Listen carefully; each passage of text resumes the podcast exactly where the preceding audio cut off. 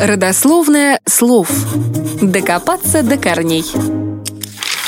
Гордиевым узлом называют некие запутанные обстоятельства.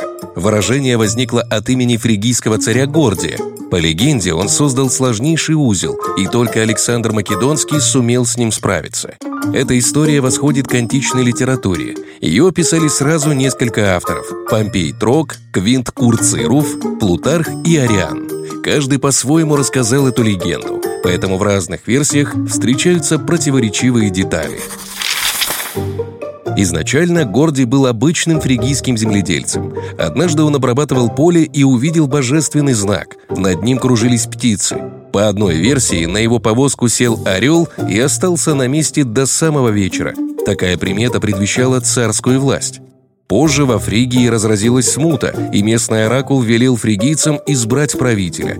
Он указал, что царем станет случайный человек, который первым будет ехать на повозке в храм Зевса. Им оказался Гордий. В его честь столица получила имя Гордион, а судьбоносная повозка заняла почетное место в храме Зевса.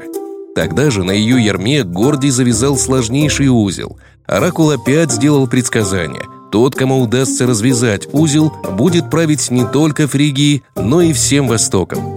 Но никто таки не смог этого сделать. Лишь спустя три столетия завоеватель Александр Македонский прибыл в Гордион и вошел в храм с твердым намерением решить головоломку. Но, вопреки ожиданиям современников, он не стал аккуратно расплетать сложнейшую конструкцию, а разрубил узел мечом со словами «Вот так я решу эту проблему».